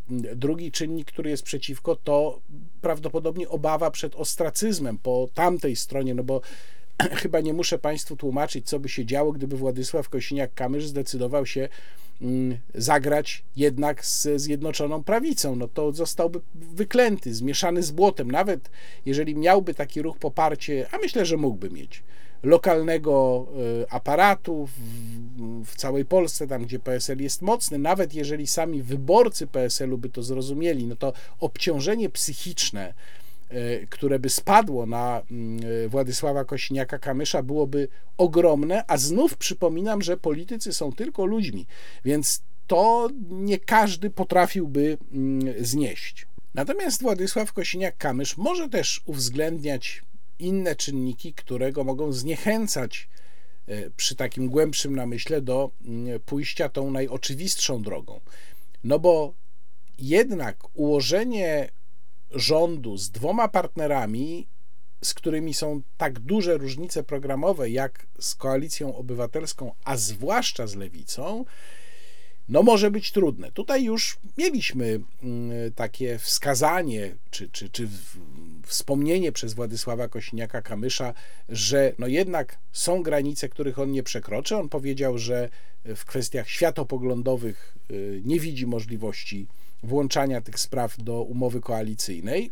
Odwoływał się tutaj ewidentnie do sprawy aborcji. Wtedy ze strony lewicy pojawiły się takie komentarze, że no, ale zaraz, chwileczkę. Przecież myśmy z tymi hasłami szli do wyborów, no więc widać, że tutaj mogą być pewne punkty sporne. To być może będzie dla y, przewodniczącego PSL argument, żeby jednak spróbować tego pierwszego wariantu, ja mówiąc szczerze, nie do końca wierzę w to, że to się może udać. To znaczy, gdybym miał procentowo szacować, to powiedziałbym 10 do maksymalnie 15% na wariant koalicji PiS-PSL, a reszta jednak na wariant koalicji um, trójskrzydłowej, no ewentualnie może z zaskoczenia dwuskrzydłowej, ale jednak tej właśnie opartej na pakcie senackim. Wreszcie jeszcze jeden czynnik, który też może jakąś rolę odgrywać przy podejmowaniu decyzji przez Władysława Kosiniaka-Kamysza, ale tak w ogóle będzie odgrywał istotną rolę, jeżeli chodzi o to, jak sobie będzie radzić ewentualnie ta nowa koalicja. To jest to, że ona faktycznie nie ma pomysłu na te problemy, które y, przed nami czyhają.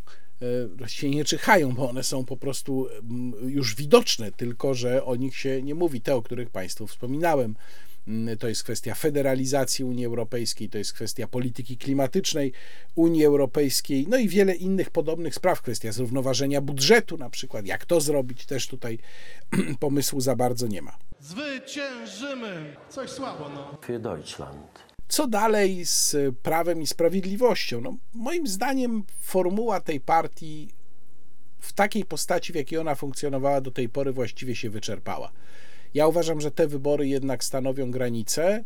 Myślę, że Jarosław Kaczyński dla dobra własnego ugrupowania powinien zacząć się już odsuwać w cień. Oczywiście pójdzie za tym walka o przywództwo, natomiast najgorszym możliwym następcą, jakiego mógł sobie Jarosław Kaczyński wyobrazić, jest Mateusz Morawiecki. A to jest też trochę pytanie, jakiej partii tak naprawdę Jarosław Kaczyński chce. Czy on jest w ogóle zdolny do tego, żeby jakimiś ostatnimi swoimi posunięciami w polityce zmienić, próbować zmienić PiS rzeczywiście w, no, w, coś takiego, jak Viktor Orban zrobił z Fidesu na Węgrzech, czyli w ugrupowanie nie tylko bardzo sprawne, ale też z mocną kotwicą ideową, bo PiS czymś takim oczywiście nie jest. W ogóle przy, przy ugrupowaniu Viktora Orbana PiS się może schować. Czy jest możliwe odłączenie suwerennej Polski, bo o tym się też sporo mówi. Przypominam, 18 posłów, czyli spokojnie może powstać własny klub suwerennej Polski. No,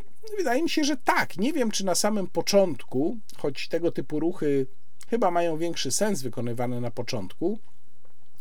Natomiast rzeczywiście, jeżeli Zbigniew Ziobro myśli perspektywicznie i widzi sprawy podobnie jak ja, ja tego nie wiem oczywiście, ale jeżeli widzi te, ten, ten marazm wpis, to jak bardzo to ugrupowanie się pogrążyło w takiej no, niejakości kompletnej ideowej, a jednocześnie widzi szansę, którą daje kwestia rosnącego rozczarowania, nieuchronnego moim zdaniem rosnącego rozczarowania Polaków Unią Europejską, to może wyłączyć się z klubu PiS i teraz ma przed sobą w takiej sytuacji dwie drogi. To znaczy, albo będzie się bardzo wyraźnie od PiS różnicował, stawiając właśnie na te problemy, po to, żeby w pewnym momencie, kiedy taka okazja się pojawi, niejako z zewnątrz spróbować przejąć władzę i nad PiS, i w ogóle nad um, całością tak zwanej prawicy w Polsce, albo druga droga, o której niektórzy wspominają, to wejście w jakieś partnerstwo, może nawet zjednoczenie z Konfederacją. Czy to jest zupełnie nieprawdopodobne? W pierwszych kilkunastu miesiącach tej kadencji Sejmu pewnie nieprawdopodobne, ale dalej kto wie. No tutaj warto zauważyć, że arytmetyka sejmowa znów wchodzi w grę. 36 posłów to jest dwa razy więcej niż 18, oczywistość, ale to już również jest wystarczająco duża grupa, żeby móc uczestniczyć w ewentualnym obalaniu prezydenckiego weta. I tu nie chodzi o to, czy będzie jakieś weto, które Konfederacja razem z suwerenną Polską chciałaby obalać. Tu raczej chodzi o to, że w zamian za obalenie takiego prezydenckiego weta w jakiejś sprawie od większości sejmowej można postarać się coś wynegocjować i pokazać tę swoją pewną sprawczość. No w każdym razie możliwa jest tutaj albo konkurencja z Konfederacją takiej oddzielonej, suwerennej Polski, albo współpraca. Mm, nie potrafię teraz powiedzieć, która z tych scenariuszy jest bardziej prawdopodobna, ani w ogóle oczywiście nie mam pewności, czy suwerenna Polska się wydzieli. Natomiast co do jednego mam pewność, że konflikt pomiędzy Zbigniewem Ziobrą a Mateuszem Morawieckim absolutnie nieuchronnie za momencik rozgorzeje od nowa, no bo Mateusz Morawiecki jest uznawany i słusznie absolutnie za winnego czy mm, no, współwinnego, ale w największym stopniu porażki wyborczej Zjednoczonej Prawicy. Zwyciężymy! Coś słabo, no. Für Deutschland. No i wreszcie trzeba powiedzieć, że do 2025 roku będzie musiała nowa władza współrządzić z panem prezydentem Andrzejem Dudą. E, I myśmy mieli już oczywiście sytuację takiej nieprzyjemnej koabitacji. To były lata 2007-2010, czyli wtedy, kiedy w 2007 roku doszła do władzy Platforma Obywatelska, a prezydentem był Lech Kaczyński. Natomiast tego nie można też do końca porównywać. Lech Kaczyński wtedy był bardzo odizolowany I zresztą w wywiadzie Rzece, który z nim zrobiłem, ostatni wywiad, taki tytuł nosi ta książka, no bo rzeczywiście to był wywiad, którego ostatnia rozmowa odbyła się we środę, a w sobotę nastąpiła katastrofa smoleńska pan prezydent się też skarżył na to i wskazywał na konkretne sposoby, w jaki go izolowano, na przykład odcinając go od informacji, które powinny do niego od rządu napływać. Ale od tego czasu, a zwłaszcza od roku 2015, jednak sporo się zmieniło. Podam tutaj tylko jeden przykład, ponieważ e, no wiadomo, że tam, gdzie zmiany wymagają, będą wymagały mm, zmian ustawowych, no to w wielu przypadkach pan prezydent stanie okoniem i zgłosi weto albo zgłosi sprawę, wyśle, ustawę wyśle do Trybunału Konstytucyjnego, o którym zaraz powiem. Ale ten jeden przykład to jest kwestia odwołania e, prokuratora krajowego, czyli zastępcy prokuratora generalnego. Prokurator krajowy ma kompetencje bardzo zbliżone do prokuratora generalnego. Te kompetencje wzmocnił właśnie PiS w ustawie o prokuraturze. No i znów ustawy nie można zmienić bez zgody pana prezydenta. E, a e, wprowadzono też taką zmianę, i to jeszcze chyba w 2016 roku, jeśli dobrze pamiętam, że do odwołania prokuratora krajowego konieczna jest zgoda prezydenta.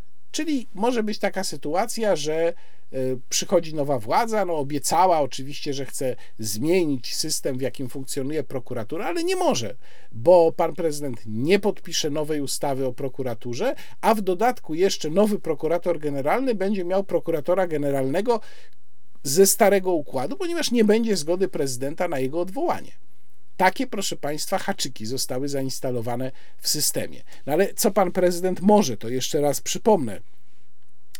Więc mamy ten Trybunał Konstytucyjny. W Trybunale Konstytucyjnym zasiadają sędziowie już w tej chwili wyłącznie mianowani w okresie rządów PiS. To nie znaczy, że oni wszyscy się zgadzają w 100% z PiSem, ale ważne jest to, kiedy zostali mianowani i Pierwsi z nich dopiero będą odchodzić w grudniu 2024 roku, a ostatni E, dopiero w 2031 roku to jest Bogdan Święczkowski, czyli człowiek Zbigniewa Ziobry. No więc y, Trybunał Konstytucyjny jeszcze przez dłuższy czas może też być takim sposobem pana prezydenta na utrudnianie zmian w prawie. No i oczywiście wspomniane przeze mnie weto, czyli jak to formalnie konstytucja nazywa, odesłanie przez pana prezydenta ustawy Sejmowi do ponownego rozpatrzenia, tak to się nazywa. E, no i tu przypominam te przy pełnym składzie Sejmu 3 y, piąte, czyli 276 głosów jest potrzebne do odrzucenia takiego y, weta. No i zobaczymy, jak pan prezydent będzie się zachowywał. Czy postanowi wetować każdą ustawę, czy ograniczy się tylko do tych najważniejszych? Z całą pewnością bardzo wiele z tych obietnic, które y, złożyły partie Paktu Senackiego, nie będzie mogło zostać spełnionych z powodu właśnie obstrukcji, no obstrukcji, do której pan prezydent absolutnie ma prawo a co już poniekąd zapowiedział, przemawiając na y, zjeździe Solidarności.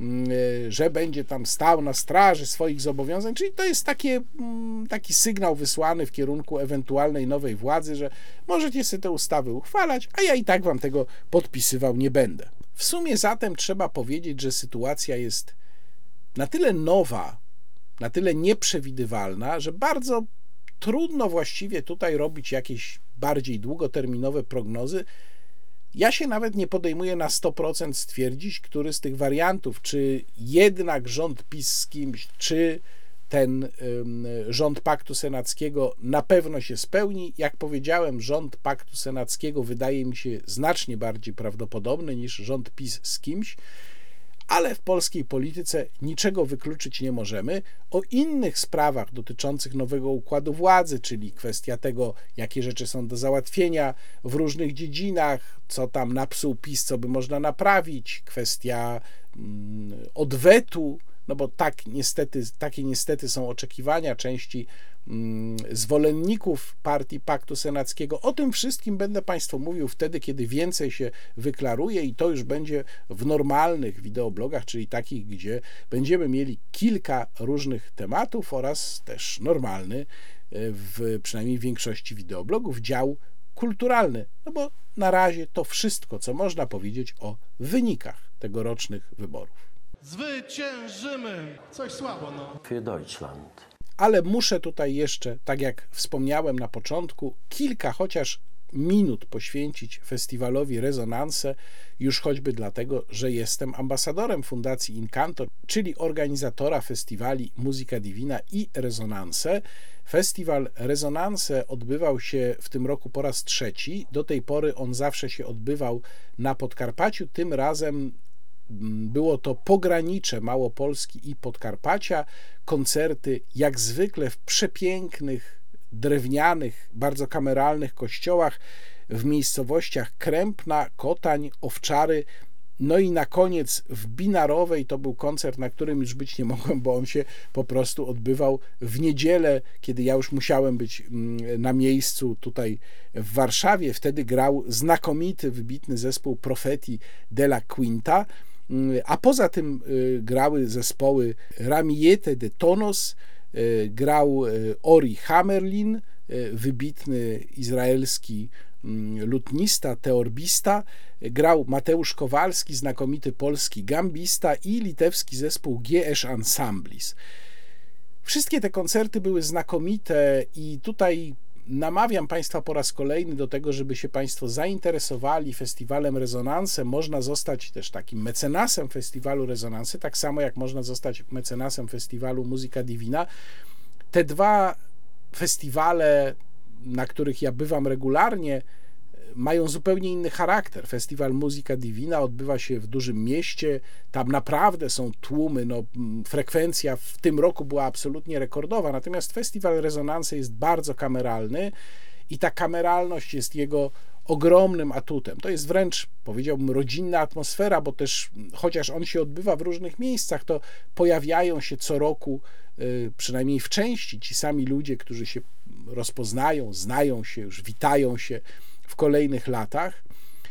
Małe drewniane kościoły, w których odbywają się koncerty, dają wrażenie bardzo dużej intymności. To jest zwłaszcza ważne przy niektórych instrumentach, takich jak wspomniana przeze mnie lutnia, na której Ori Hammerlin grał. No i tu muszę powiedzieć, że miałem takie wrażenie, jakby to był koncert prywatny tylko dla mnie, bo siedziałem półtora metra od muzyka. Albo wtedy, kiedy grał Mateusz Kowalski na wioli da gamba, zresztą bardzo ciekawie przy tym opowiadając o utworach, które grał, i tu muszę poświęcić parę słów Mateuszowi Kowalskiemu, świetnemu gambiście, którego Państwu polecam, jeżeli Państwo gdzieś zobaczą, że gra zespół z udziałem Mateusza Kowalskiego albo on sam, to bardzo polecam kupienie biletu albo przyjście, jeżeli wstęp jest wolny. Mateusz Kowalski postanowił odtworzyć w Polsce tradycję XVII-wiecznych gambistów, zwłaszcza brytyjskich, która polegała na tym, ponieważ viola da gamba była wtedy bardzo popularnym instrumentem. No była mniej więcej czymś tak popularnym jak już nie teraz niestety, ale powiedzmy 30-40 lat temu gitara, kiedy chłopak chciał mieć gitarę, wielu chłopców miało gitarę w domu i na niej grało. Proszę sobie przypomnieć choćby wojnę domową i Pawła, który przecież też grał w zespole ze swoimi kolegami na gitarze. Nawet jest taki odcinek, kiedy Paweł tam komponuje i mama Irena Kwiatkowska mu tam coś podpowiada. No ale to taka dygresja, bardzo lubię serial Wojna Domowa.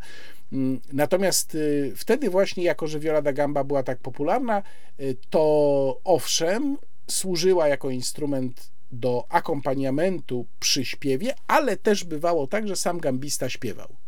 I właśnie tę tradycję Mateusz Kowalski odtwarza i w czasie swojego koncertu wiele utworów to były właśnie takie utwory, w których on sam, grając na gambie, jednocześnie śpiewał. Taka ciekawostka związana z muzyką dawną. Natomiast muszę tutaj powiedzieć bardzo ciepło o odkryciu, moim zdaniem, tego rocznego festiwalu Rezonanse, czyli Ramiete de Tonos, zespole, wbrew, wbrew nazwie, bo Ramiete de Tonos po hiszpańsku bukiet tonów, ale to nie jest zespół złożony z Hiszpanów. Tam liderką tego zespołu jest Czeszka. To są młodzi, bardzo młodzi ludzie, którzy spotkali się na studiach. Na studiach nie tak dawno założyli ten właśnie zespół. Dzisiaj już będąc po studiach, rozjechali się po Europie, grają w różnych miejscach, ale co jakiś czas spotykają się właśnie po to, żeby jeszcze razem zagrać i jakiś program wspólny przygotować. Oni zagrali muzykę z y, klasycznego renesansu i bardzo wczesnego baroku, czy może raczej późnego renesansu. Grali Orlando di Lasso, Joskena Depre, Cristobala Moralesa i tego typu kompozytorów, przy czym zrobili to w tak świeży, tak oryginalny sposób, że no ja muszę powiedzieć, byłem absolutnie oczarowany. Czasem tak bywa, że artyści z doświadczeniem, z dorobkiem wpadają w pewną rutynę i tej świeżości w ich wykonaniach brakuje. Natomiast tutaj było bardzo dużo, nawet jeżeli była w tym pewna chropowatość, to była właśnie też taka, taka świeżość i wewnętrzna radość z odkrywania tej muzyki. To się czuje ale to się czuje przede wszystkim, proszę Państwa, w czasie koncertów na żywo. Mniej wtedy, kiedy się słucha płyt. Płyty są prawie zawsze wygładzone. No ja tutaj byłem zaskoczony, bo na pewniaka poszedłem do stoiska z płytami. Zawsze takie stoisko jest i przy okazji Muzyka Divina i przy okazji rezonansów. Pozdrawiam serdecznie przy okazji wszystkich, którzy pracują przy tym w czasie festiwali poprosić o płytę Ramiete de Tonos. Okazało się, że oni jeszcze żadnej płyty nie nagrali, bo są zbyt młodym zespołem, ale obiecali mi, że wkrótce to nastąpi.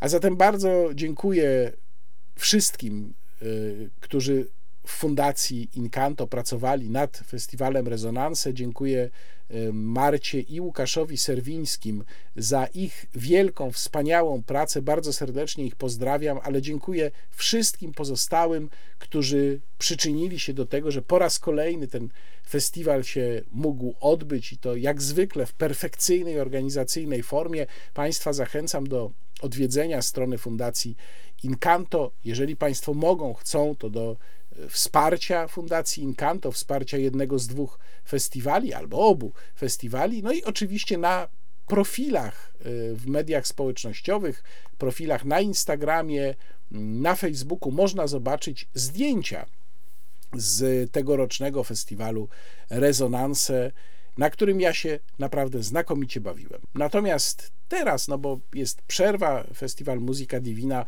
w sierpniu przyszłego roku, teraz polecam Państwu taki najnowszy, najświeższy projekt Fundacji Incanto, lekcje słuchania. Można się zapisać na kurs, który prowadzony przez e, świetnych znawców tematu pozwoli Państwu lepiej zrozumieć muzykę, szczegóły, informacje na stronie Fundacji Incanto. Link odpowiedni zamieszczam oczywiście jak zwykle w opisie filmu i pozostaje mi tylko mieć nadzieję, że być może jednym z dobrych skutków zmiany władzy będzie to, że zmieni się jakość, stanie się czytelniejszy, przejrzystszy, lepszy system przyznawania dotacji, bo o tym, jak on jest fatalny, jaką jest właściwie kpiną, jeżeli chodzi o wydarzenia muzyczne, ale myślę, że nie tylko w tym względzie już Państwu mówiłem, a swego czasu też opowiadał o tym na moim kanale Łukasz Serwiński, prezes Fundacji Incanto. Za dzisiaj bardzo Państwu dziękuję. Przypominam jeszcze raz, że w najbliższy wtorek próbny, pilotażowy, można powiedzieć, odcinek nowego cyklu i bardzo jestem komentarzowego i bardzo jestem ciekaw Państwa opinii. W najbliższy z kolei czwartek moim gościem w cyklu Rozmowa Niekontrolowana będzie Paweł Musiałek z Klubu Jagiellońskiego, a w kolejny czwartek bardzo serdecznie zapraszam na rozmowę z panem sędzią Bartłomiejem Przymusińskim, rzecznikiem prasowym Stowarzyszenia Sędziów Justitia. Łukasz Warzecha, kłaniam się Państwu. Do zobaczenia.